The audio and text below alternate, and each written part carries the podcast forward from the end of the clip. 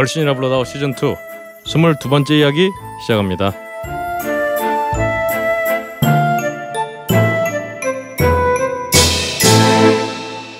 전 세계에 계신 걸신어 여러분 안녕하십니까? 걸신이라 불러다오가 돌아왔습니다. 안녕하세요. 저는 진행과 편집을 맡은 걸신의 신도 박근홍이고요. 어, 제 오른쪽에는 아 오늘 이 밤늦은 야밤에도 어, 여러 스포츠 소식을 확인하시면서 어, 방송 준비를 하고 계시는 우리들의 걸신 강원 선생님 함께하고 있습니다. 안녕하십니까. 그리고 제 앞에는 어, 이제 어, 많은 분들이 이번에 좀 건강 어. 어, 허리 상태를 좀 걱정해 주셨는데요. 아까 이제 우리 또 우리 신대방 성전에 음. 어, 이걸 뭐라고 설명해야 되죠? 여하튼 그 물 다라이를 어. 번쩍 뜨는 또 음. 괴력을 보여주신 음. 우리 집사 자방구동원님 함께 하고 있습니다. 안녕하십니까. 네. 아니 이 톤으로 안 하게. 안녕하세요. 자왕 자왕어등어예요. 반가워요. 오늘 그 통할 여기 것 같아요. 예. 이 톤이 그러기가 괜찮다고 하더라고요. 아, 누구 누구 집사- 톤인 거예요? 이게? 아, 제 톤이네요. 집사에 가장 어울리는. 예 예 예. 아 그렇지 않아도 지금 어, 소수 어떤 방송 의견으로 음. 자방구동원 목소리가 너무 음. 어, 좀 대바라진 거 아니에요? 어. 음. 본인이 쓴 글이죠? 아니, 아 저는 예. 제가 그런 글을 쓸 수가 없죠. 저는. 그 반가워요. 그리고 왔는데 그 여기가 그 걸신님의 집이 아니라고 할까봐 아 네. 저희 그 책상 위에 요런 약이 하나 있더라고요. 아하. 이 광동제약에서 나온 약이에요. 근데 여기 이제 이름은 위생천인데 네. 여기 써 있기를 음식의 과다 섭취를 도와주는 제품입니다라고 이런 약이 하나 살포시 아, 저- 놓여 아, 있는 진짜요? 진짜 음식의 과다 섭취 또 도움을 주는 제품입니다라고 써 있는 뭔가 이거 중간에 단어가 빠진 거 아닐까요? 예 요런 진짜 여기 광동제약에서 나온 위생천 보시면요 써 네. 있어요. 이게 사실 그 편의점에서 가장 많이 파는 이 소화제인데요. 어 제가 뭐 먹어본 결과는 이게 제일 맛있습니다. 아, 예, 네, 예. 훌륭합니다. 예 그런 곳에 와 있습니다. 네. 반, 반갑습니다. 네. 그리고 그 바로 옆에는요. 야 오늘도 참 연장으로 정말 십수 시간의 강의를 마치시고 정말 초췌한 얼굴로 나타나신 우리 미식의 원장 조장 선생님 함께 하고 있습니다. 안녕하세요 조장훈입니다. 네. 아 일요일 날 녹화는 힘드네요. 그렇죠. 아 제 스케줄 때문에 아 죄송합니다. 다시 아유, 한번 어쩔 수 없죠. 사과의 말씀드립니다. 음, 아닙니다. 누구에게나 있을 수 있는 네, 일이에요. 그럼요. 네. 알겠습니다. 아 지난 한 주간 좀 어떻게 어, 지내고 또 드셨나요? 선생님은 좀 석생이 어떠셨나요 지난주에?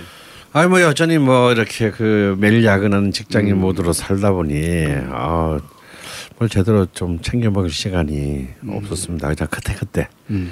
어 게다가 또 이렇게 좀 뭐랄까 그 학문에 어, 제가 참 평생에 걸쳐서 이렇게 변비라든가 뭐 치질 이런 걸로 고생해 본 적이 없는데. 아, 학문이 아니라? 학문이 아니라. 아, 이 학문에 이렇게 참이 어, 이 애를 써야 될 이때 음. 어? 참 학문이 아니고 학문에. 아 그런 문제에서 어좀 어 너무 막 이렇게 배변을 볼 때마다 너무 힘든 거예요. 그래서 또 나는 사실 한 번도 뭐 장내시경 이런 것도 안 받아봤고 그래서 또 이런 거 있잖아요. 갑자기 이런 정세갑 되는 게 생기니까 겁이 들컥 나는 거. 뭐 우리나라 대장암, 뭐 직장암이 뭐 몇 살 이상은 몇 프로라던데 막 일위죠, 이런- 일위. 어, 대장암. 어, 어 그러는데 그러니까 또 병원에 가기가 또 더 무섭잖아요. 그러니까. 근데 이제 지난주 한 며칠 전이죠. 화요일인가 수요일인가는 정말 앉아 있어도 아프고 서 있어도 아픈 그런 학문이 어. 오. 음. 아 그러니까 참 이게 아 정말 난감하다라는 그 도저히 안 돼서 이제 병원에 갔습니다. 아. 항외과 이런데 예, 항외과 바로 막 또, 또 찾아가지고 이제 굉장히 큰 결심이 필요한 겁니다. 그건. 아, 그래서 굉장히 굴욕적인 차이로. 근데 이 젊은 의사가 나 지금 아파 죽겠는데 무슨 이렇게 막대 같은 거랑 막 그냥 푹푹 쑤시는 거예요. 저 그냥 거의 뭐 돼지를 한 두 마리 잡았습니다. 너무 아파가지고. 꽥꽥 뜨느라고. 어. 어. 그래서 아니 이 사람이 뭘 믿고 이렇게 막, 막 아니 들어갑니다. 예고 뭐 이런 없이. 것도 없어. 그냥 뭐 그냥 막 쑤셔 그냥. 나뭐 비명을 지르고 막 몸을 뒤트는데도 뭐 안 한 것도 없이 그냥 뭐 여기저기를 막 쑤시는 거예요. 무섭네요. 어 그래서 가서 뭐, 어, 또 거의 뭐 야, 병원에서 죽겠다 이런 그 고통을 당하다 막상 딱 앉았더니 의사 선생님 말씀이 아뭐 괜찮고요. 뭐 약간 뭐 좀 부은 것 같은데 뭐 그냥 뭐 약한 3일 드시면은 가라앉을 테니까 뭐뭐큰 병원 가서 뭐 저기 뭐 그, 내시경 받아 보시든지 마시든지. 시니컬하게. 어 그래서 뭐, 뭐 치질이라도 없나요? 그랬더니 뭐 그것도 없고요. 뭐 안쪽에 조금 있는 것 같은데 뭐 무시해도 돼요. 뭐그 정도는 다 있지 뭐 이 연세에 뭐 이런 거 있잖아요. 말도 이렇게 뭐 너보다 한 열 몇 살은 어려 보이는데 뭐 놓는 것도 아니고 그 높이는 것도 아니고 말씀하시니까 생각나는 게 그 예전에 그 심영래 씨가 네. 저는 그 의사가 그렇게 이야기한 마음을 이해합니다. 왜냐하면 심영래의 어, 네. 주장에 의하면 네. 그 의사 중에 제일 그 불쌍한 사람들이 그 항외과인데 네. 출근해서 퇴근할 때까지 똥꼬 100개 이상 봐야 퇴근한다라는 그 사람이 선생님 그때 한 서른 번째로 본 걸 그렇기 때문에 그 사람 입장에서는 굉장히 그 기침이 나오네요. 그 시니컬해질 수밖에 없다. 출근부터 퇴근할 때까지 보는 게 그거기 때문에 네. 예 예. 박수성 PD는 참 좋아할 것 같은데 여튼간에 그래서 아 이제 참 평생 제가 온갖 때가 다 문제가 생겼어도 이 소화기 내지는 배변 이, 이 기능 이 라인에는 참 거의 마지막 보루였는데. 보루, 정말 보루였는데 아 이제 여기도 이렇게 그래서 뭐 그 이후로도 사실 며칠 동안 지금까지 매일 아침마다 거의 변기 위에서 사투를 벌이고 변비 있어요. 때문에 그런 거예요? 아니 변비가 아니죠. 이렇게 배변은 잘 하는데 할 때 너무 고통스러우니까. 아이고. 아, 아파 막. 어, 아이고. 너무 아파. 어, 아직까지 이제 붓기가 완전히 빠지지 않아서. 아, 이거 뭘 시작부터 이렇게 그저 특수한 부위를 아니 저는 개인적으로 먹는 것만큼 배변도 예, 중요하다고. 생각해요. 굉장히 중요해요. 저기 나중에 배변 특집을 한번 저는 꼭 하고 싶은 사람이에요. 예. 똥에 얽힌 이야기가 제가 너무 많아가지고 예. 예, 하여튼 그렇습니다. 아 그러면 제가 아는 의사도요. 예. 꼭 이런 얘기를 하더라고요. 딴 것보다도 자기 건강을 챙기려면 매일 아침에 변을 보고 난 뒤에 변을 살피는 습관을 가져야 그렇지. 된다. 굉장히 중요합니다. 어. 어. 그래서 그래서 좀 살피고 계실까요 요새? 아니 뭐 저는 사실 뭐 살필 필요도 없었어요. 그동 그 동안은. 근데 사실 뭐 이런 얘기를 계속 들으기 좀 이상하긴 한데 아니 좋습니다 저는. 배- 제일 좋은 변은 역시 이제 그 굵고 황금색 황금색에 이렇게 딱 각 모양과 각이 잡힌 가지 모양으로 쏙 빠지는. 아쏙 빠진 그게 최, 최고래잖아요. 근데 저는 사실 때껏 그 그런 이제 이런 막 굵은 똥 음. 그걸 거의 본 적이 없어요. 그렇다고 그냥 물똥은 아니고 어. 그냥 뭐 비리비리한 똥. 음. 어 근데 뭐 워낙 수분의 수분의 함량이 좀 높았죠. 그렇죠. 워낙 이렇게 뭐 그냥 들어간 대로 나오니까 어 그래서 뭐 큰 압박감도 없었는데 이게 최근에 왜 이렇게 그 학문에 이렇게 통증이 생겨났더니 계속 이제 그런 마, 그 말한 그 가장 이상적인 똥이 음. 나오기 시작하는 거예요. 오. 근데 이제 내 학문은 그게 그게 50년간이 저 최적화되어 있지 않죠. 탕문 입장에서 놀랬지. 놀랬지 얘가. 이렇게 정상적인 똥이 그러니까 똥은 정상적으로 나오는데 학문은 지금 고통스러운 지금 이런 적응기네 적응기. 어 이런 특이한 지금 그 아. 어, 근데- 봉, 봉처에서 이걸 웃어야 될지 울어야 될지. 아니 굉장히 저는 좋은 징조다 이렇게 보고 제가 예전부터 굉장히 혹시 이 방송을 들으시는 그 항외과 전문의께서. 어, 전문의가 계시면 어, 좀 소견을 주시면 얼마나 음. 고마울까. 저는 그 굉장히 그 귀가 번쩍 뜨이는 그 말씀을 던져주셔가지고 저 예전부터 굉장히 궁금했던 것 중에 하나가 사람이 이 똥을 놓고 나서 휴지로 닦지 않습니까? 예. 근데 저는 여기 있는 분들한테 궁금한데 몇 번 닦으세요? 저는 안 닦아요. 아, 비대로 예. 그저 근홍이는. 어 저도 집에 있으면 일단 아니 그러니까 휴지로 닦아야 될 경우에 네. 휴지로 닦아야 될 경우는 저는 가끔씩 피합니다. 어. 참다가 비대 있는 곳에서 터뜨리나요? 아. 오 근홍이는. 저는 뭐 안 볼 때까지. 그치? 네, 육아는 안볼 때까지. 대체로 그렇죠. 안 보일 때까지. 근데 제가 왜 이러냐면 예전에 보면 그 이제 학교 도서관 같은 데 보면 있다가 보면 예. 친구들이 화장실 간다고 휴지를 이렇게 말아 갖고 가는 데 있잖아요. 아, 예, 예, 예. 근데 그 휴지를 갖고 가는 양이 천차만별이더라고. 요 어느 그렇죠. 순간에 발견했어. 그렇죠. 근데 대부분 많이 말아 갖고 가는 경우도 있는데 정말 제가 어디 바지에 떨어진 케첩 닦나 할 정도로 조금의 휴지를 한 아. 두번 정도 많은 사람들이 있어요. 그래서 나 그 친구한테 물어봤어요. 네. 자기는 무조건 두 번 닦는다는 거야. 아, 그다음에 더 중요한 건 닦은 걸 확인을 안 한대. 안 한대요? 그럼 두 번 닦고 버린다는 거야 그냥. 그래서 야 그게 안 나올 때 안 묻을 때까지 닦아야지. 두 번 갖다 되냐? 야. 그게 된다는 거예요. 물어보니까 네. 횟수를 정해놓고 닦는 사람도 꽤 많더라고. 아, 그렇구나. 네. 마치 예전에 농구 그 이충희 선수가 3점슛 던지고 안 보고 이렇게 돌아서는 그런 느낌으로. 어, 그 되게 신기하네요. 진짜. 아니 뭐 있더라고요. 네. 굉장히 건강해서 이렇게 거의 이렇게 안 묻어 나오고. 어, 묻지 않는 사람도 있을 수 있겠죠. 네. 네. 근데 이제 대체로 뭐 찝찝해서라도 보게 되지 제가 않을까요? 왜 그렇게 하냐면 휴지가 어, 어, 옛날에 한번 휴지가 적어가지고 네. 딱 보니까 세 번밖에 못 닦겠더라고. 네.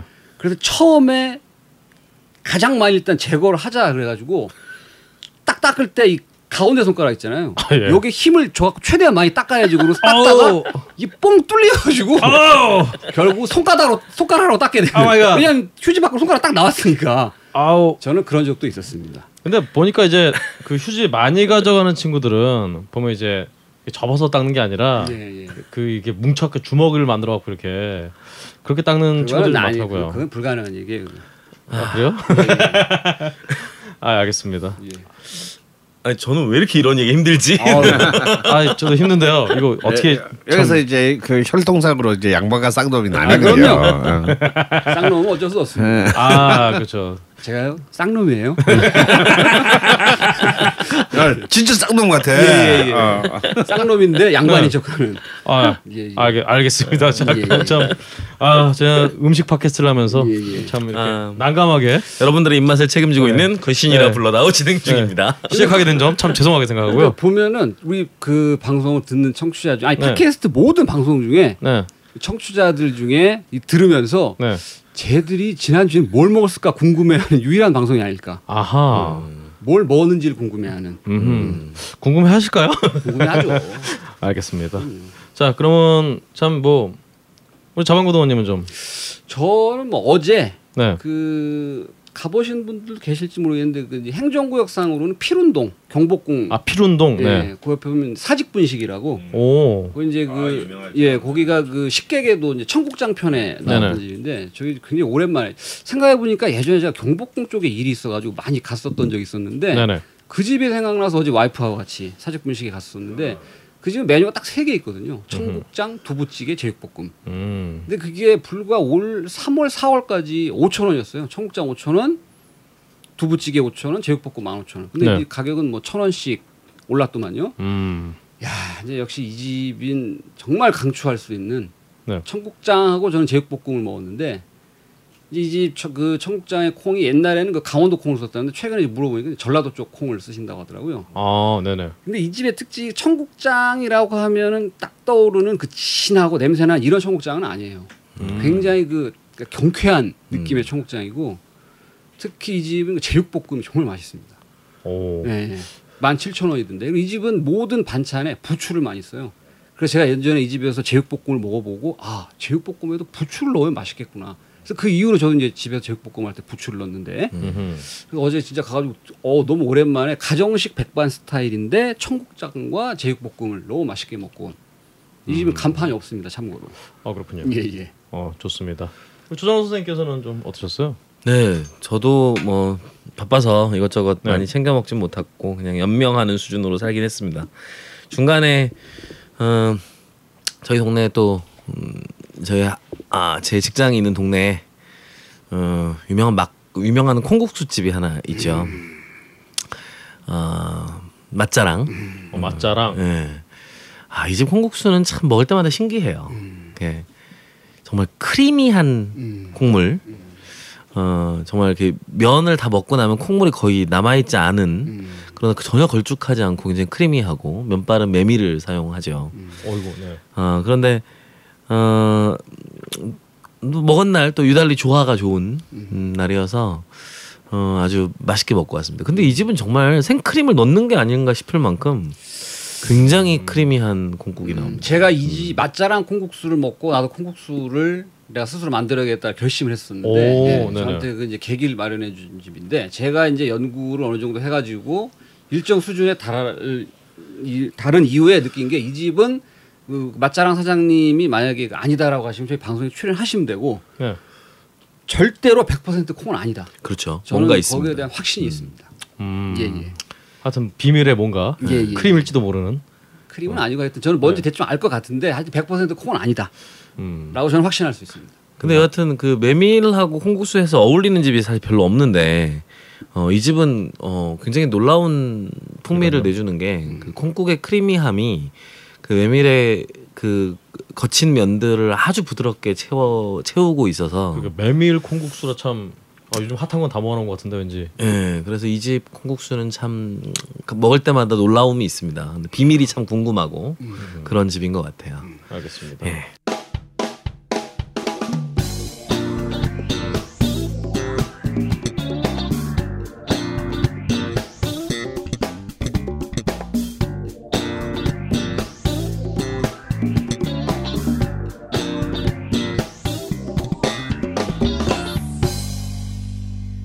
저희가 녹음을 하고 있는 오늘 그 한 가지 제가 우려스러운 점은 그 영, 지금 뭐야 그 이 북한의 그 나무지뢰 응? 아, 예, 목함지뢰. 때문에, 목함지뢰 때문에 지금 뭐 그 저희가 그 소울시티에서 얘기했던 파주 쪽 아, 에 계신 네네. 대피령 뭐 내리고 뭐 그랬다는데 이제 북한에 잠수함이 뭐 70몇 대 있다는데 음. 50대가 지금 레이더에서 사라졌다는 거예요. 그래가지고 이게 굉장히 걱정이다. 네네. 이런 또 지금 얘기가 있어서 저희 또 방송 듣고 또 파주 쪽으로 드시러 가시는 분들이 어려움을 겪지 않을까 굉장히 걱정이 됩니다 지금. 그러게요. 아니 근데 이런 거 있죠. 나는 뭐 이것저것 다, 뭐, 다 모르겠고 다만 이 두 남북한의 이른바 행- 행정 당국자들 그러니까 이제 이른바 여기에는 박근혜 대통령 저쪽에는 김정은 뭐라고 불러야 돼 국방위원장. 어. 그쪽에서는 뭐 백만 북쪽에서는 뭐 백만 명의 청년이 뭐 입대를 하겠다는 둥 뭐 육갑을 들어쌌고 이쪽에서는 뭐 또뭐 그런 어 무슨 그 저기 뭐지 이런 포털 사이트에서는 뭐 네. 뭐, 하, 뭐 자기는 몇 살 예비군인데 뭐 어쩌고 뭐 언제든지 달려가겠다는 이런 그 댓글 다는 걸 독려하고 있다는 등 이런 어 서로 하는 거 보면 참 수작이 빤히 보여요. 결국은 이건 정말 그 이 남북한의 어떤 정말 철저히 정치적 이해관계가 맞아떨어지는 이런 게임이 아닌가. 그렇죠. 냉전 시대에 어. 그런 표현 많이 했잖아요. 음. 적대적 공생 관계다. 음, 적대적 공상. 예. 그래서 참 이건 우리가 좀 너무 익히 많이 봐온 풍경인데 참 이거 도대체 이 언제까지 이런 정말 이 낡은 흘러간 옛 노래 레파토리를 참 이놈의 한반도에서 우리가 계속 목격해야 그, 되는 어, 건지. 이 목격하고 기회 드려야 될런지 참 어, 좀 한마디로 한심합니다. 어. 오늘 참 걸신이 정말 평소 안 하던 얘기를 이렇게 하게 되는데요. 어쨌든 잘 어, 잘 해결이 되기를 예, 예. 참 바라면서 그래서 저희는 이제 할 건 해야죠. 예, 예, 예. 걸신이나 불러다 보니까 예. 어, 이런 어떤 전운이 감도는 와중에도 우리 딴지 라디오 걸신이라 불러다 게시판에는 또 그렇죠. 이 와중에도 뭐 먹고 먹고 먹고 그러는. 분들이 많습니다. 어, 많은 분들께서 예. 뭐 먼저 어, 언제나 자료 정리해 주시는 이제 맹렬우주 한량님, 안그리님, 마코마코님, 네모투님, 으라차차 힘내자님께 먼저 감사드리고요. 어 일단 도나스님이 아, 이분 진짜 이분 글만 보면 다른 분들 글은 그렇게 안 땡기는데 이분 글만 보면 이렇게 뭔가 땡겨요. 이분 이제 동네 식당에 동네 식당이라고 하면 이제 아마 이게 미국 맞죠 도나스님 사실 네. 어, 미국 식당에 이제 버거 위크라고 해서 예, 동네 햄버거 가게들이 몇 개 이렇게 좀 신기한 버거들을 이렇게 음, 좀 전시하면서 좀 파는 음. 그런 주간인가 봐요. 그래서 이 동네 식당의 버거 위크를 소개를 해주셨습니다. 어 그리고 또 이 본인의 어떤 레시피인 날로 먹는 스테이크와 어, 만능 간장에 본인 본인 주장으로는 어, 필적한다는 본인만의 만능 올리브 오일 레시피 오. 올리셨습니다. 한번 확인해 보시고 음, 보시면 좋을 것 같아요. 음. 다음으로 이제 재즈 재즈님이 글 남기셨는데요. 어 조정 선생님께서 한번. 네. 어, 다음 주 하루 어, 친구와 이색적인 술 먹방 day를 계획 중인데요. 주로 old한 식당, 술집을 위주로 방문할 예정입니다.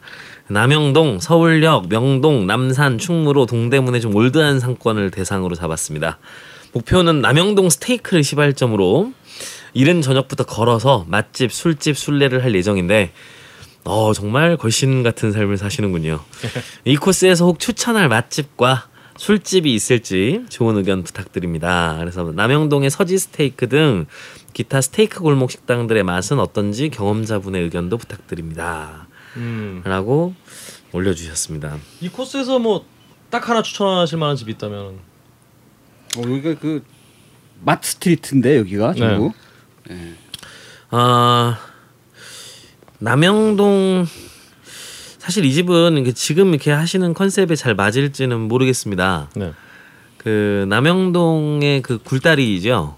아, 그 네, 굴다리 쪽으로 들어가서 어, 서부역 쪽으로 이렇게 나오시면 네.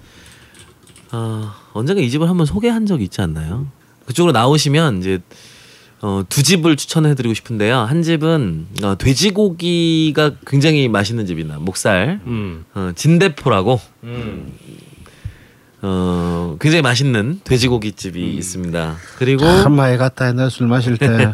이 여기 주인장이 그 한 82학번 나이예요. 어, 음. 그래서 옛날에 동물원 멤버들하고 같이 음악도 했던 친구가 아, 네, 미션이셨군요. 어, 뮤지션 출신이었는데 이제 아무도 연주를 하다 보니까 먹고 살기가 힘들어서 굉장히 오래 전에요. 20년도 넘었어요. 어, 고깃집을 내서 이제 그 동물원이나 안치환 뭐 이런 친구들이 초기에 많이 갔어요. 네. 아, 그래서 이제 그 이 집에 특히 껍데기가 굉장히 신경을 쓰십니다. 맞습니다. 오겹살, 어 그리고 이, 이 목살 목살.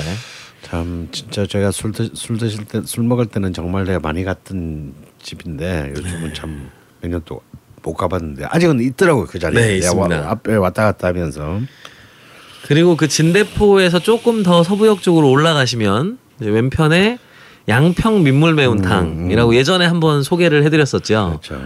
어, 거기 아주 놀랍도록 담백한 어, 그리고 정말 아무런 반찬 거의 나오지 않는 민물 매운탕 하나 넣고 소주 먹기에 딱 좋은 집이 하나 있고요. 거기에서 이제 더 올라가서 서부역을 지나서 어, 음, 거기가 어디라고 해야 될까요? 그 다리 나오기 전에 그쪽에 이제 닭꼬치로 아, 정말 네네. 유명한 집이 하나 네네. 있습니다. 호수집. 네. 아, 그 집에 가시면 이제 닭꼬치와 어, 닭도리탕, 그렇죠. 예, 닭 매운탕이죠. 어, 아주 멋진 집입니다. 그래서 이 집은 어, 닭 매운탕 하나 시키시고 닭꼬치 떨어지기 전에 아 빨리 가셔야 아, 돼요. 좀 빨리 가셔야 됩니다. 좀 빨리 가서 가셔야 됩니다. 예, 드시고 하시면 괜찮은 코스로 이제 그 길을 따라서 쭉 걸으실 수 있는 코스가 되지 않을까 아, 싶습니다. 그런데 지금 굉장히 하루 만에 넓게 잡고 계신 것 같아서 그러니까 사실은 제가 이 음. 부분은 나중에 우리 조정 선생님 음식의 순간이라든가 네네. 이때 좀 길게 소개해드리고 네네. 지금은 딱 집 하나만 소개해드리면 참 좋을 것 같아요. 그래서 지금 말씀드린 세 집 정도, 네네. 네, 그 집 정도 추천드리고 싶어요. 저는.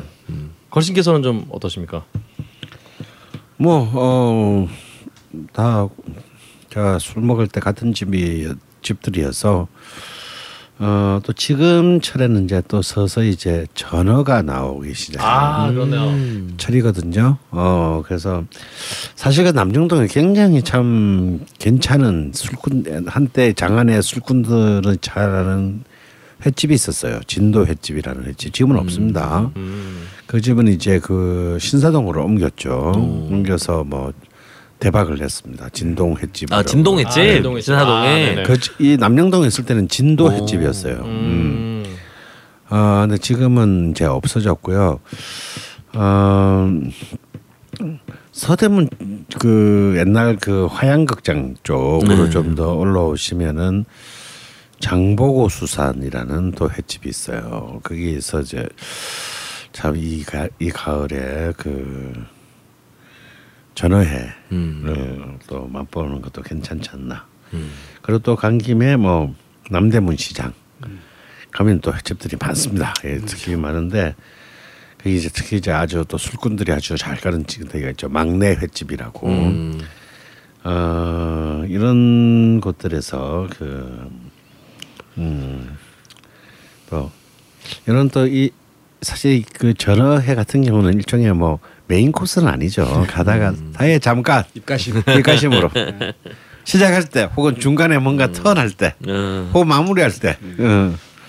딱한 점씩 시켜서 예. 소주 한병 탈탈 털고 나오는 딱 나가는 어, 또 그런 또 어, 재미도. 있습니다. 근처에는 또 숙명여대가 있죠. 근데 전어 얘기를 하셨으니까 그러는데 전어가 그 뭐 며느리도 돌아오게 하고 뭐 깨가 몇 마리 이렇게 하잖아요. 예. 전어 정말 대가리 그렇게 생각하세요? 어 저는 그 사실 전어는 사실 그렇게 인기 있는 품종은 아니었죠. 어, 근데 굉장히 서민적인 어종이고 사실 전어의 참맛은 구이에 있습니다. 아, 그러니까 머리째 통째로 그냥 다 통째로 그냥 다 머리부터 어, 씹어먹는. 어, 씹어 먹는. 그리고 이제 그이 전어를 구울 때 나는 이제 이거랑 이제 기름기를 많이 품고 있는 등푸른 생선이기 때문에 정말 그 크기에 비해서 정말 연기와 냄새가 아주 아주 장난이 아니죠. 어쩌면 그런 것 저는 오히려 전어라고 하는 것은 그 자체의 생선 맛보다는 음. 그 먹기 전에 음. 정말 그 냄새에 홀리는 그, 푸- 그 피어되는 그 연기와 냄새가 사람들로 하여금 정말 그 엄청 식욕을 어, 시각과 어, 후각으로 어, 보죠. 어, 당기게 합니다. 그런 것이 이제 이 전어의 매력이지 그 자체가 그렇게 뭐 특별하게 어, 진짜 뭐 며느리를 어, 돌아오게 한다든가 뭐 뭐. 그렇죠 그런 걸로 돌아올 며느리면 집을 안 나갔죠. 예. 근데 뭐 지금 말씀하신 거 내용 안에 그러니까 전어 굽는 냄새에 집 나간 며느리도 돌아온다 좀, 네. 이고 또 전어 머리가 정말 고소하잖아요. 그래서 전어 머리에 깨가 서말이니까 아 그러네요. 네. 지금 말씀하신 내용 중에 아마 다 들어 있는 게 아닐까 싶습니다. 네. 하여튼 전어철이 왔네요. 네. 좋습니다. 다음으로 이제 노르웨이 삐삐님이 어, 이분이 보니까 최세용 선생님 지인이세요. 네, 이분께서 이제 아 이번 노르웨이에서 사시기 때문에 아이디대로 노르웨이의 어시장을 좀 소개를 해주셨어요. 그래서 오. 그 어시장에서 어, 아구를 발견했다고. 그래서 노르웨이 사람들도 아구를 먹긴 먹더라. 아니 유럽에서 아구가 굉장히 고급 요리 재료예요. 아 그렇군요. 네. 네. 아구간 간도 그렇지만 어, 살도 살도. 살도 굉장히 고급 요리 재료. 어, 특히 프랑스에서도 노르 그 부르 어, 그 브레타뉴 지역이나 이런 쪽에서는 굉장히 고급 생선 스테이크스로 쓰죠. 이 꼬리 쪽 부분만. 음. 어, 굉장히 비싼 고기입니다. 아 그렇군요. 우리나라하고 이제 먹는 방법이 완전히 다른 거죠. 음, 예, 그렇군요. 예, 예, 예. 음, 좋습니다.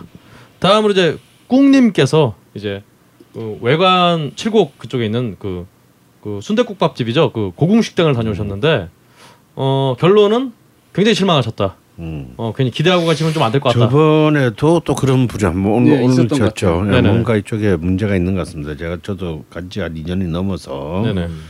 어, 한번 돌려봐야 될 것 같군요. 네 그렇습니다. 다음으로 이제 그리페님이 음, 최근에 마트에서 발견되는 다양한 콜라들, 음. 어, 예를 들어 불가리아 커피 콜라라든가 프랑스 파리 콜라.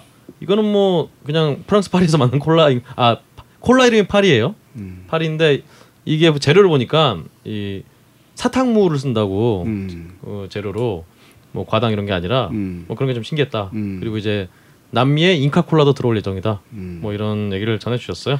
제가 요 글을 읽고 오늘 저희가 일요일 날 지금 네. 녹음하고 있잖아요. 그래서 이제 마트에 들려서 한번 사보려고. 네네. 근데 오늘은 한 달에 두 번 마트가 쉬는 날입니다. 그렇군요. 예 예. 아 역시 어, 음료에 우리나라에 파나요? 이런 아, 콜라를? 예, 마- 이마트에 들어왔나 봐요 이게 이마트에. 오. 예. 특히 이제 잉카콜라는 이마트에 많이 들어오게 되면 가셔서 꼭 드셔보셔라. 오 굉장히 맛이 독특하다. 음. 네. 요거는 그 사실 제가 지난번에도 말씀드렸던 것 같은데 남미 쪽에서는 네. 뭐 브라질을 위시로 해서 네. 불가리아, 페루 이런 쪽에는 코카콜라가 탄산음료 1위를 절대 소송할 수 없는 그러니까요. 국가 중에 음. 몇 나라 되는 거기 네. 때문에 예, 이거 굉장히 맛이 독특하고 좋습니다. 한번 음. 드셔보시면 좋을 것 같아요. 음 알겠습니다. 다음으로 이제 사냥님 사연인데요. 우리 자방구도님께서 한번 사장님께서 그 상갓집 음식들 제가 가본 곳이라고는 경기 서울권이라 그런지 정말 어디 가나 비슷한 음식을 가로 열고 오징어채와 땅콩은 정말 같은 곳에서 주문을 하나 싶을 정도로 주더라고요. 이번엔 무국과 육개장을 하루하루 돌아가면서 내오고 있습니다. 지방마다 다른지 옛날과 지금은 어떻게 바뀌었는지 그러니까 그 상갓집에서 내놓는, 내놓는 그렇죠. 음식들 이게 이제 옛날과 지금이 어떻게 바뀌었는지 슬픈데 맛있는 기억이 혹시 있으신지 네. 장례식장 관련해서 여러 다른 이야기들도 있으면 예, 해주십시오라고 하셨고 네. 이런 글 올려주셨네요 사장님께서 지금 상가집에서 나오는 음식들이 이제 예전에는 어땠고 지금 어떻게 혹시 변한 것이 있는지 참 그거는 장례식장과 얽힌 재밌는 이야기가 있으면 들려달라. 라는 말씀하셨어요. 네, 걸신께서 아무래도 장례식장을 많이 가셨을 거라 음. 가정하시고 이제 글을 써주신 것 같은데요. 좀 어떠신가요? 예전에도 육개장이 안 나왔잖아요. 그렇죠. 어, 근데 이제 이전에는 사실 제가 한 20대까지만 하더라도 장례가 보통 집에서 했죠. 음, 그렇죠. 아하. 네, 보통 이제 어, 병원에서 임종을 하면 병원에서 이제 빈- 진소를 차리고 근데 대부분 당시 이제 어른들은 집에서 많이 돌아가셨습니다. 왜냐하면 이제 돌아가실 때 병원에 입원해 계시다가도 이제 돌아가실 때가 되면 퇴원을 시켰죠. 집에 이제는. 가서 임종을 어, 맞으시도록. 집에 가서 임종을 맞아. 그래서 이제 집에서 보통 임종을 하시면 다 집에서 상을 치렀어요. 그렇기 때문에 정말 그 음, 빈소의 음식도 당연히 다 그 식구들이 다 마련을 해야 했고 그러니까 이제 아마도 이제 상가집마다 다 다른 어.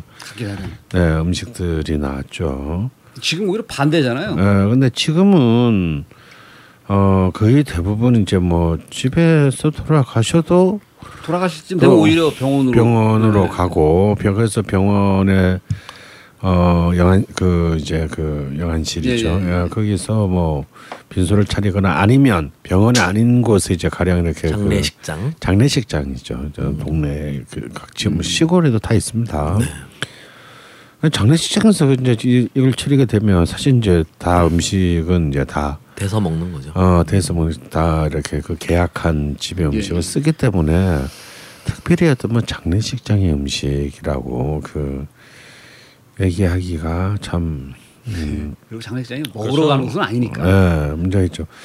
근데 제가 이제 한번 그런 기억은 있습니다. 그 저, 어른들이 다 전라도 출신 들이신 이제 어떤 지인이 이제 80년대에 상이 났어요.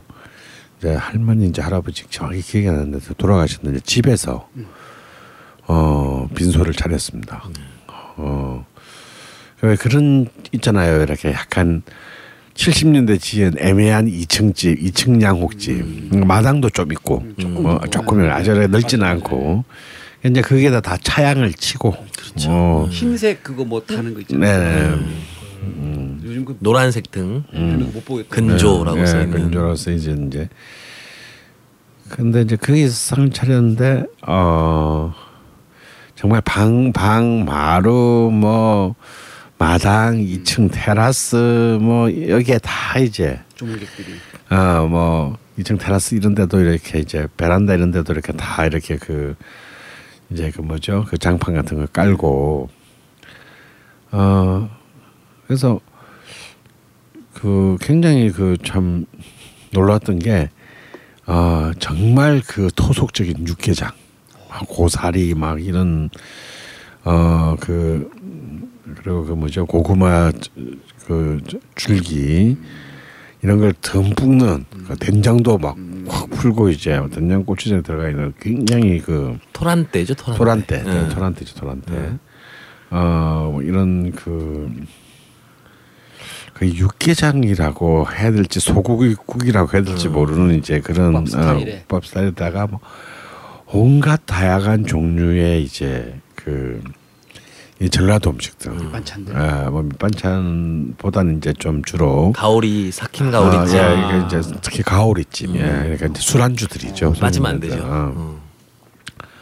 뭐 그런 것들이나 듬뿍듬뿍 상이에 이렇게 상이 이제 새로운 이제 문상객이 올 때마다 어 그게 제 기억에는 마지막 정말 상가집 음식이 아니었나 어, 집에서 만든. 집에서 만든 물론 지금도 어 병원근에서 이렇게 상을 치르거나 할 때 이제 그 기본적인 것은 이제 그 어, 병원에서 계약한 그런 상조 회사들이 또 있어요. 네, 상조 회사들이 음식을 대고 일부 이제 몇 가지의 한두 가지 음식들은 이제 집안에서 집안에서 이제 내는 그런 경우가 있습니다만 어뭐 어쩔 수 없죠. 그 뭐 이 상을 치른다는 게 우리 이전에 가족 어 구성원의 사회에서는 굉장히 중요한 어떤 집안의 일이었지만 뭐 지금 같은 그 핵가족 시대에는 그냥 음 그냥 이제 대행업소에서 처리하는 요식적인 어떤 하나의 절차 매뉴얼화되어 있는. 아 매뉴얼화되는 하나의 그냥 죽은 절차에 불과하기 때문에 그런 이제 문상의 문화도 이제 점점 어 사라져 가고 있는 것이 아닌가. 그래서 이제는 정말 이런 생각을 해보게 돼요. 내가 죽었을 때 과연 어 어떻게 마지막으로 내가 날 기억하는 사람들과 헤어질 것인가. 이런 것도 이제는 좀 아, 그런 상조회사나 뭐 이런 뭐 그 장례식장 혹은 뭐 병원 영안실 아 이런 이렇게 그 천편일적인 그런 그 어, 망자와의 헤어짐의 문화는 이제 저는 좀 싫을 것 같아요. 음. 모든 사람이 다 결국은 죽는 건데 네. 선생님이 말씀하시기에 선생님도 그럼 나중에 음. 그런 일이 정말 발생했을 때 음. 찾아오신 분들한테 걸신인데 음. 무슨 뭐 보땡 상조에서 나온 뭐 이런 거 네. 아니고 그런 것도 생각을 가끔 하시는 모양이군요. 예, 그래서 저는 요즘은 뭐다 천편일주로 병원 아니면 장례식장에 가서 문상을 조문을 하게 되는데 아, 그 뭔가 좀 그렇지 않은 것들도 좀 어떻게 하면 어, 사람들이 즐겁게 나와 이별할 수 있을까? 아 그런 것들도 좀 한번 생각해봐야 되지 않을까 그런 생각이 백면이 왠지 나올 것 같아요.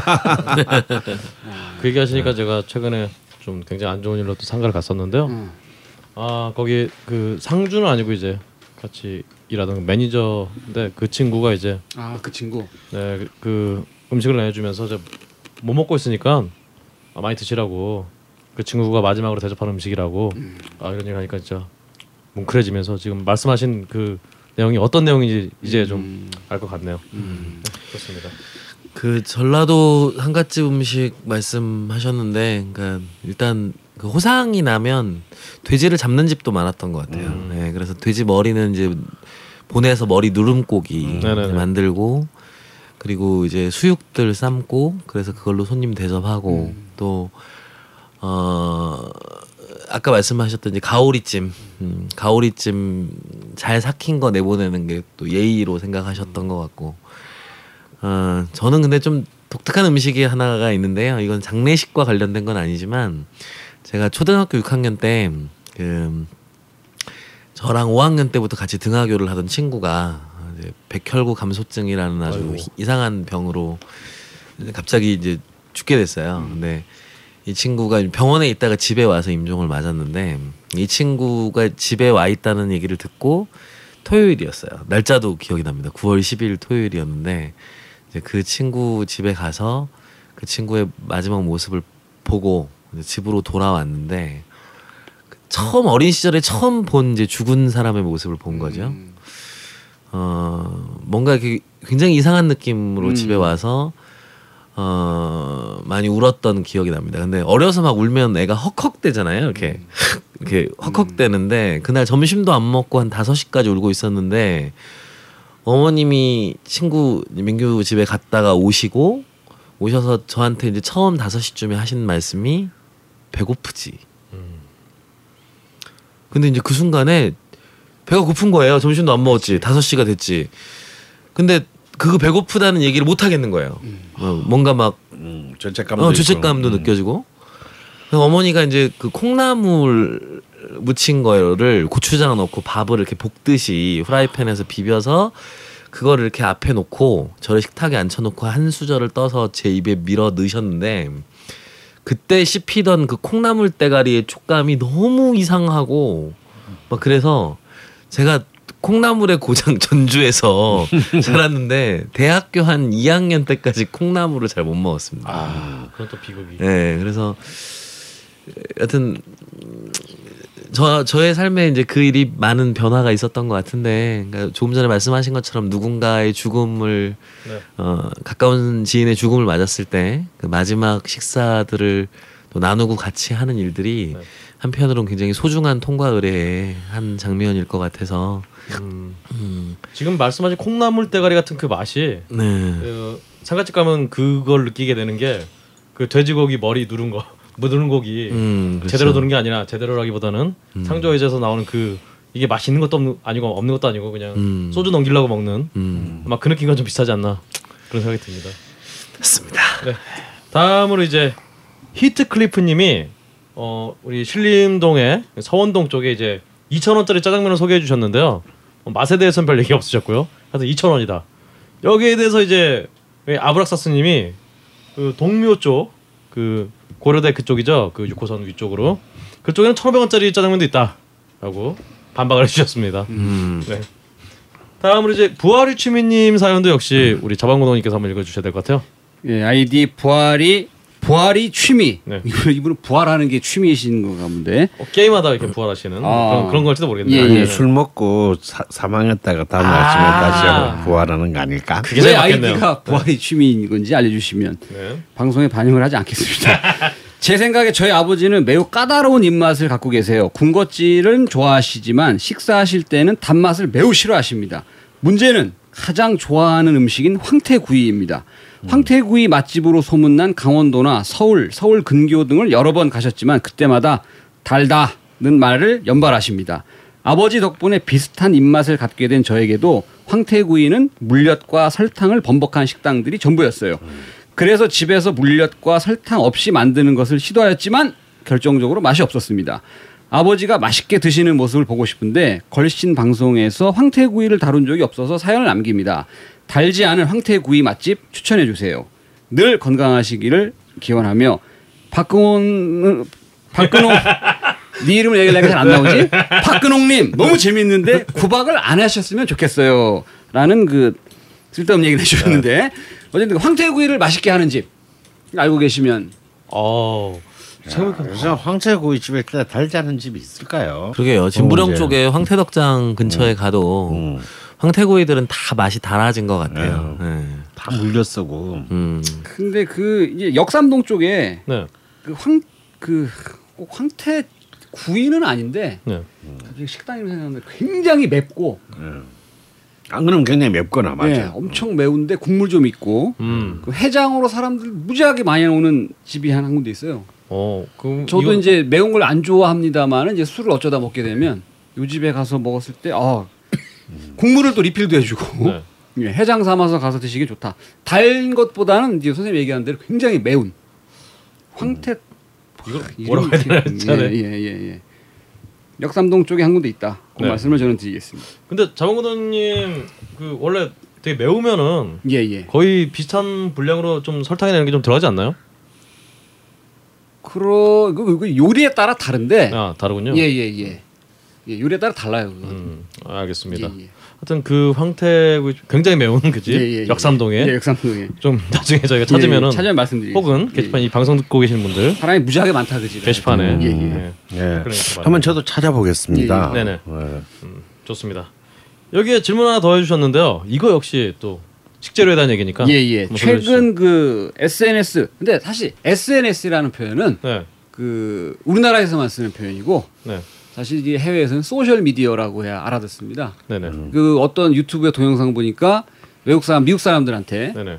길 지나간 사람한테 네. SNS가 무슨 뜻인지 아세요? 그랬더니 아무도 못 맞히는 거예요. 아, 예, 대부분 그렇죠. 그걸 성과 관련된 줄임말이 아니냐고 사람들이 받아들이더라고요. 근데 소셜 미디어면 줄임 SM인데 그게 그쪽이 더 좀 연상이 자, 되잖아요. 사연 읽겠습니다.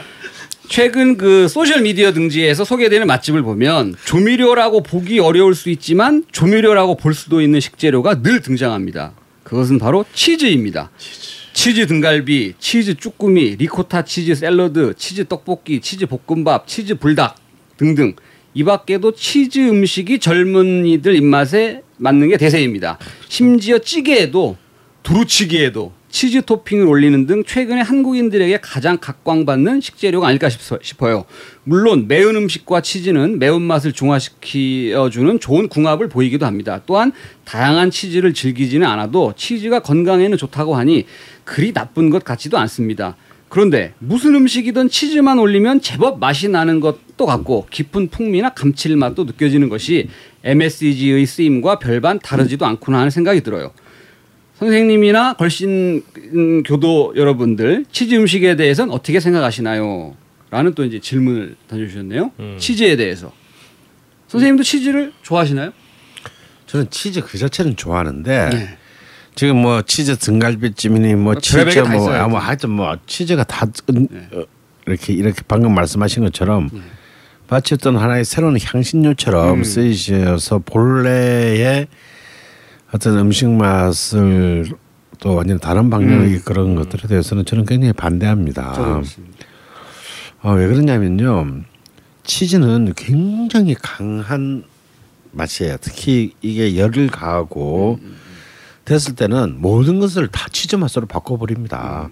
버터랑 비슷한 겁니다. 예, 닭고기든 뭐든 뭐 사실 뭐 재료가 무엇이든 간에 모든 걸 다 치즈 맛으로 통일시키는 거거든요. 이거는 굉장히 폭력적인 그이 요리라고 말할 수도 없어요. 제가 보기엔.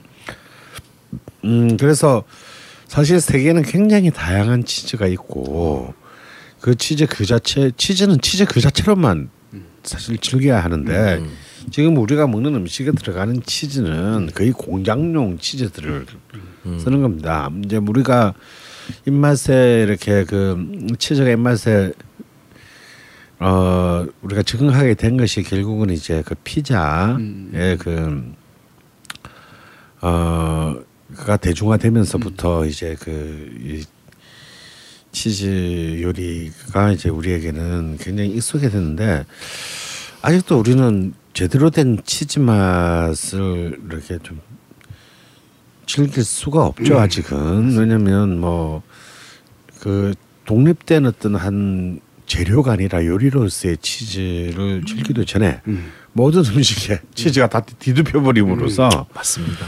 예 치즈 그 자체에 대해서도 우리는 좀 온당한 어 그런 뭐랄까요 그런 대접을 못 하고. 어, 자세를 갖추지도 네. 못했을 뿐만 아니라 치즈 본래의 의미도 어, 우리가 맛보지 못한 상태에서 그런 일방적인 치즈의 그 폭격 앞에 거의 우리 미각 자체도 이렇게 거의 마비되어 가는 어떤 그런 실정이 아닌가 싶어요.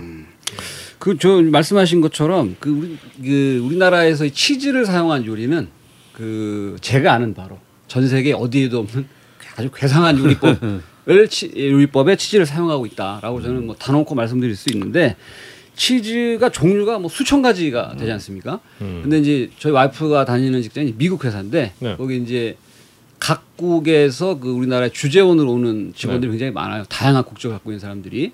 우리나라 오면 뭐 1년 이상씩 이제 살고 가는데 이 사람들이 이제 주말에 장을 봐야 되잖아요. 먹고 살려면.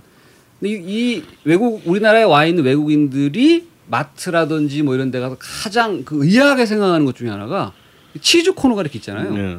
그 variation이 너무 없다는 거예요. 음, 치즈 종류 너무 없죠. 그뭐 이게 있어 봐야 뭐 비싸게도 자기네 나라에서 예를 들어 우리나라 돈으로 100원이면 살 걸 여기서 막 1,500원씩 받고 있고 그렇죠. 이거 이해가 안 된다는 거예요. 굉장히 그 피- 치즈의 종류도 적고 그나마 그 치즈를 요리에 사용하는 것도 전 세계 어디에서도 볼 수 없는 독특가 라면에 넣잖아요. 그리고 500원 더 받고 음. 이런 데는 우리나라밖에 없다.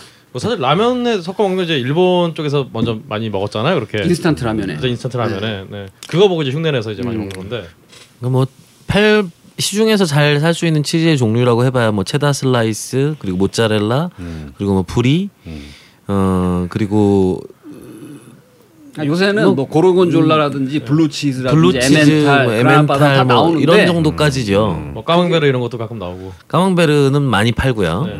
그런데 이제 이런 치즈들을 실제로 음식에서 제대로 사용을 하고 있느냐를 생각해 보면 주로 매운 음식하고 매운 맛을 중화시키기 위한 이상한 재료로 사용하잖아요. 와, 또 이제 와인을 좀 먹으니까 와인 안주로 그렇죠. 와인 안주로 먹는 것도 사다 먹고. 그렇죠. 근데 저는 매운 음식에 치즈를 넣어서 먹는 게 참 기괴해 보여요. 그- 그 자리에 차라리 마요네즈를 뿌려도 거의 비슷한 어, 오히려 더 나은 맛을 즐길 수 있다고 생각이 드는데요. 그래서 저는 그 등갈비에 치즈 얹어주는 집 뭐 이런 집 또 남포동에 요새 뭐 해전곱창이라고 부산에 네. 그 곱창에다가 아, 치즈? 올려주는 집 어. 뭐 굉장히 엽기적인 맛들이 있는 것 같은데 뭐 맛이 좋다면야 뭐 나쁘지 않은 거겠지만 뭐 저는 뭐 맛이 좋다면 창의적인 요리법도 나쁘진 않지만 그 맛이 그렇게 좋다는 느낌을 별로 못 받아본 것 같아요. 음. 근데 이, 이 치즈를 이렇게 먹는 것이 그 한류의 영향을 타고 음. 이웃에 있는 중국에까지 네네. 젊은이들한테 이 어, 메뉴가 치즈 등갈비찜은 난리 났어 어우, 지금. 그 북경에 가면은 우리나라로 말하면 대학로 같은 거리가 있습니다. 네. 북경대하고 뭐몇 대학교가 음, 네. 좀 모여 있는 거기에 가장 몫이 좋은 사거리에 네. 건물이 7층짜리 건물이 하나 있어요. 네. 거기에 6층인가에 제임스 등갈비집이 아. 거의 한 층을 다 쓰고 있는데 제가 낮 한 3시에 갔어요. 근데 중국 애들이 꽉 차게 앉아가지고 도대체 애들이 뭘 먹나 내가 들어가서 봤거든. 이야, 그 치즈 등갈비를 음. 그걸 치즈를 찍어가지고 맛있다고 하오하오 하면서 그걸 먹고 있더라고요. 어 맛있으니까 먹겠죠. 깜짝 놀랐습니다. 진짜. 아니 뭐 사람의 입맛이 맛있게 네. 느낄 수 있는 건데 제 입맛은 좀 엽기적이다. 그러다가는 뭐 허거에 치즈를 넣지 않을까 이런 생각도 해봅니다. 어, 넣겠네요. 넣을 것 같은데. 예, 예, 예. 저는 근데 그거는 꼭 추천해드리고 싶어요. 그러니까 집에서 리코타 치즈 만들어 드시는 음. 거. 아 네 네. 네. 저도 한번 만들어 봤는데 그렇게 어렵지 않더라고요. 굉장히 쉽습니다. 예, 굉장히 어렵지도 않고 또 그렇게 리코타 치즈 만들어서 샐러드 위에 올리면 집에서도 굉장히 그 고급 그렇죠. 찐, 고- 정말 고급진 뭐, 느낌의 예. 어, 샐러드를 아주 또 싸고 음. 간단하게 즐길 수 있어서 어, 참 어, 맛있었던 기억이 있습니다. 그래서 리코타 치즈 뭐 기름기가 별로 없어갖고 그 리코타 치즈를 말씀하셨는데 마트에? 팔아요. 네. 파는데 아. 집에서 만들어 먹는 게 훨씬 싸고 음. 예, 마트에서 파는 거는 별것도 아닌데 엄청 비싸다. 음. 예. 그렇습니다. 원래 가정의 맛이 또 아닌 게 아닌가 예, 보죠. 예, 뭐. 예. 다음으로 이제 우리 걸신교회 이분은 진짜 교부라고 불러야 될 것 같아요. 어여니스님이 어 걸신께서 왜 걸신인지 이렇게 논증을 해주셨어요. 왜냐 어 본인이 생각할 때 음. 지금 방송을 들어봤는데 걸신께서는 예전에 뭐 미역국 이런 거 좀 어릴 때 잠깐 싫어하신 거 빼고는 싫어하는 음식이 없다. 어, 모든 것을 모든 음식을 포용하기 때문에 음. 그래서 걸신이다라는 음. 주장을 펼쳐주셨, 펼쳐주셨는데요. 음. 답을 해주시죠. 어떤가요? 걸씨는 싫어하는 음식이 없기 때문에 걸씨이다. 네, 저는 뭐 그렇게 뭐 새로운 음식이나 이런 것들을 접할 때도 별로 편견이 없어요. 그러니까 아 이것도 나와 똑같은 사람들이 나와 다른 문화권이라고 하더라도 나와 똑같은 사람들이 어 오랫동안 먹어온 것이면 뭐 어 그럼 뭐 나도 먹을 수 있는 것이다. 오히려 그걸 먹음으로써 나와 전혀 다른 생각을 가진 사람들을 어떤 뭐 생각까지는 몰라도 그 마음이나 느낌을 공유할 수 있지 않을까라는 기대가 있고 어 또 뭔가 어떤 생소한 음식인 경우에는 더욱 더 그런 또 불타는 호기심. 그럼 어, 혹시 어. 옛날에 그 이건 그 뉴스에서도 많이 나왔었는데 사회 문제라고 개구리가 그 알라는 시절에 보면 사람들이 음. 대접 들고 막 내과에 가서 개구리 알막 네. 떠서 진짜 먹고 막 그랬었잖아요. 음, 그랬었죠. 선생님 드셔보셨어요? 개구리 알. 우리 어릴 때 많이 먹었는데. 이영수는 지금 자몽구덩이 많이 드셔보는 아.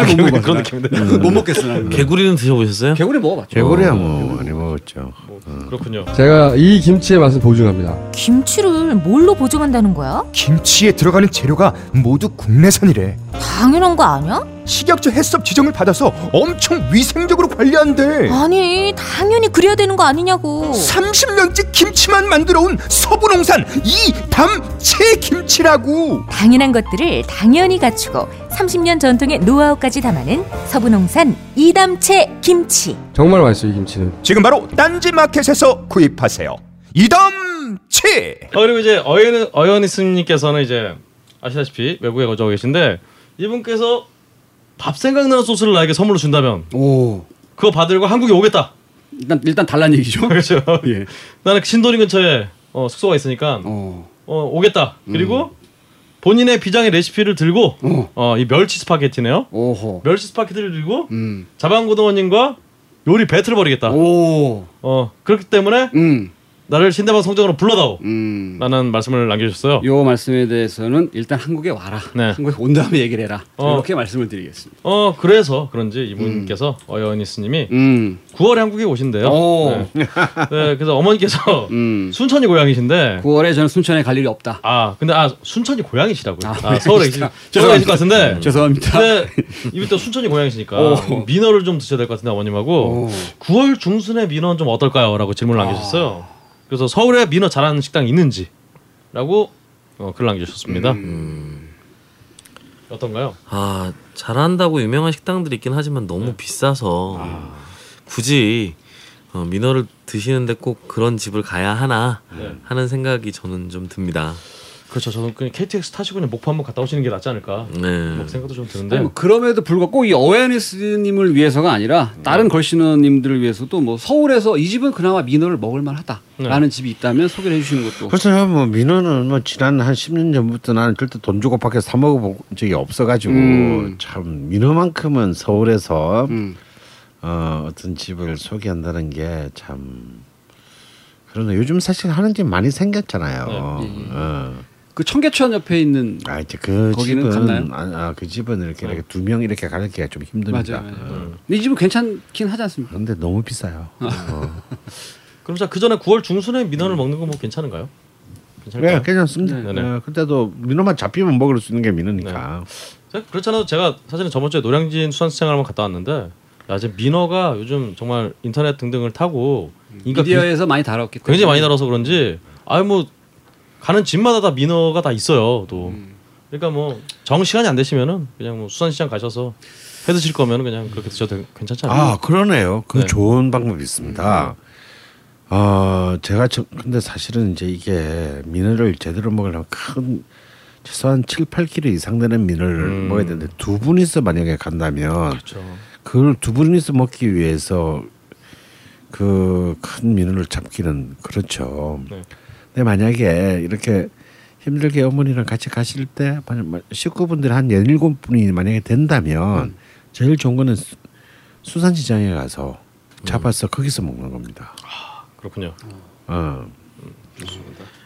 뭔가 이렇게 막 전까지 다 해서 이제 풀 코스로 이제 드시고 싶으시다면 그뭐 예전부터 아까 이제 청계천에 유명했던 집 예전 명가 같은 집이 있죠. 최근에는 이제 네. 분당 쪽에 또 라임이 네, 많네요. 그렇다고 네. 분점도 내서 네. 굉장히 많이 많은 손님을 끌고 있는 걸로 아는데 어, 저도 개인적으로 그런 집을 가시기보다 어, 시켜서 아니면 뭐 노량진에서 이렇게 아니 뭐 드시는 걸 추천드리고 어머니께서 싶습니다. 순천 분이신데 그냥 그렇죠. 뭐 그냥 사고 가셔서 이렇게 딱 왜냐면 다 손질을 해주거든요. 네.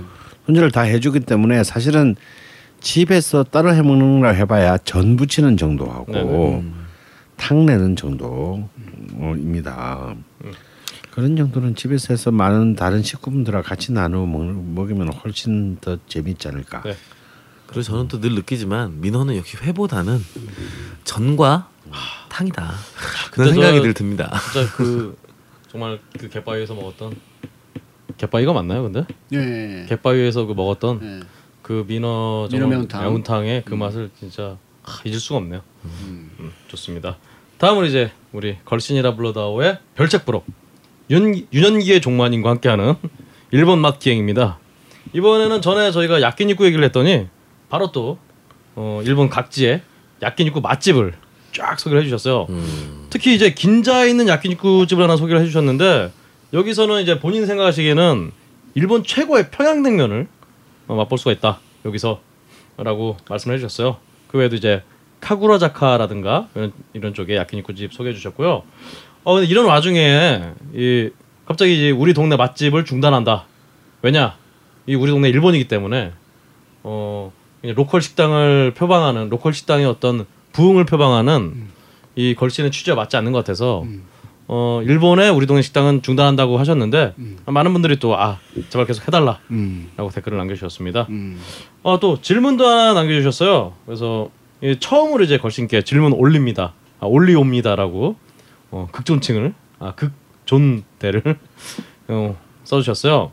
어, 보니까 이제 평양냉면이 어, 딴지 게시판을 딱 보니까 평양냉면이 사실은 여름 음식이라는 주장을 두 건 접했다라고 하시면서 한 건은 어딘가에서 퍼온 글이고 하나는 이제 평양 출신이신 할아버님의 주장을 담고 있는데 어 아마 이제 학창 시절에 아그 같은 그그 원래 그 글이 그 평양 출신의 할머니들 취재하시면서 이렇게 할머니들의 증언을 들어보니까 어 이 평양 출신으로 월남하신 분들이 평양냉면이 겨울 음식은 개뿔 여름이요라고 전라도 사투리를 충- 충청도 아, 충청도 분인데.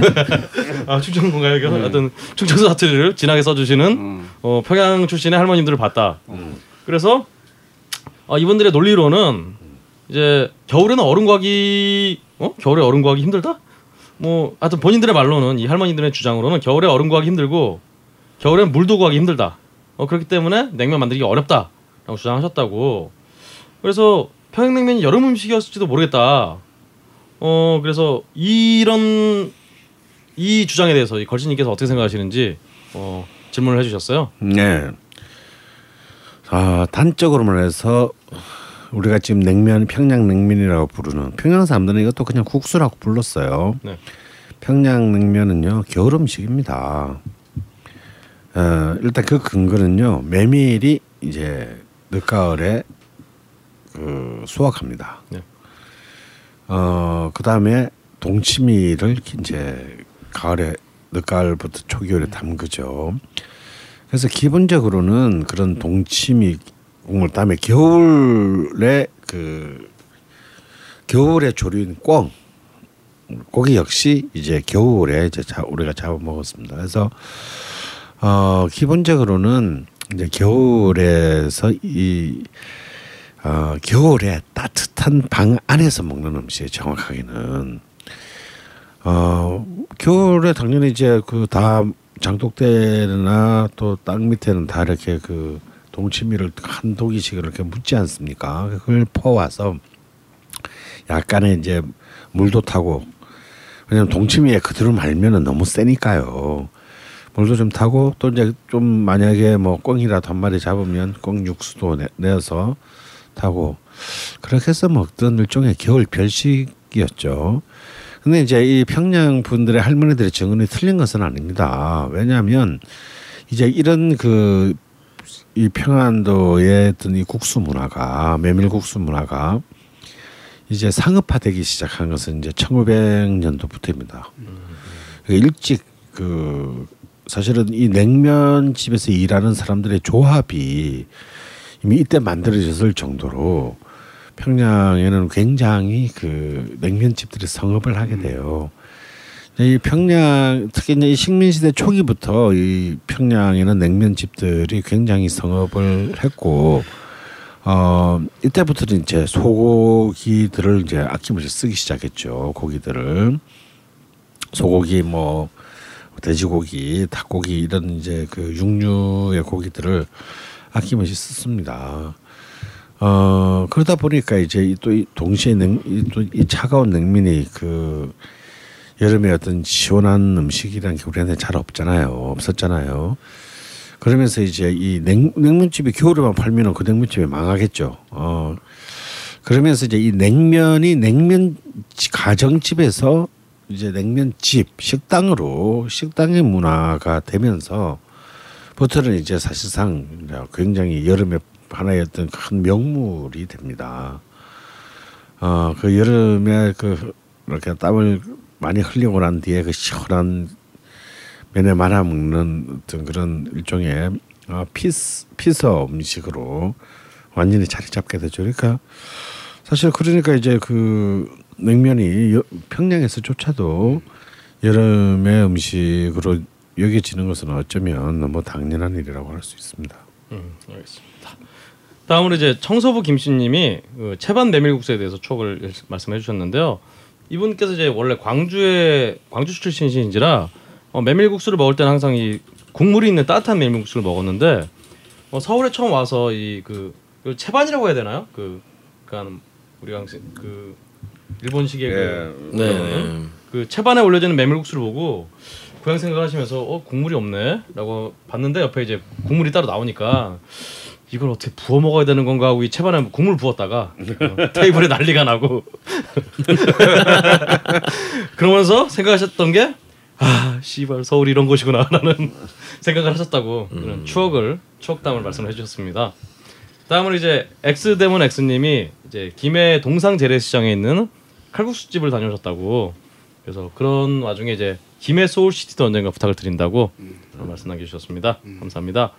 그리고 이제 프로세코님이 어, 이번에 볼리비아 볼리비아에 사셨군요. 그래서 볼리비아로 돌아오는 길에 체류한 두바이에서 글을 남겨주셨는데요. 오. 이분께서 이제 풀만 먹으면 풀만 먹이면서 방목한 소는 무척 즐기다. 음.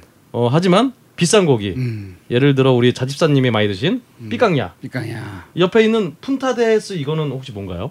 이건 잘 모르겠네요. 어, 아니면 볼리비아 볼리비아에서는 푼타데스라고 하는 뭐 그런지도 모르겠네요. 여튼 음. 얘는 이게 풀을 먹인 고기라서 질기겠지만 그래도 맛있다. 음. 라는 글을 남겨주셨고요. 이제 이노베이터님이 저번에 이제 따님 사진 올려주신 분이죠.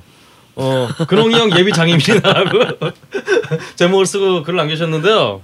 어참 쇠파이프 들고 안 찾아오셔서 감사합니다. 어, 귀한 딸 자식을 진짜. 어 따님이 성인이 됐을 때까지 제가 살아 있다면 왜냐면 우리 걸신님께서 저의 단명을 예견하셨기 때문에 음. 그때까지 살아 있다면 어, 생각을 해보겠다. 뭐 따님의 생각은 잘 모르겠지만.라고 하셨습니다. 감사합니다. 그럼 살아 있다면 이분 딸하고 결혼하는 거예요? 어 제가 그러니까 이제 근홍이 형님이니까 근홍이 형 예비 장인입니다라고 하니까 제 이분보다 나이가 많은 것 같아요. 여하튼 그렇습니다. 살아 있다면 아 본인은 생각이 있는데 또 따님의 생각은 어떨지 모르겠다라고 말씀 주셨고요. 다음으로 이제 림노이님이 뭘뭘뭘뭘 몰라 모르지. 이상한 기대 갖지 마요, 진짜. 이상한 기대가 아니고요. 어 아닙니다.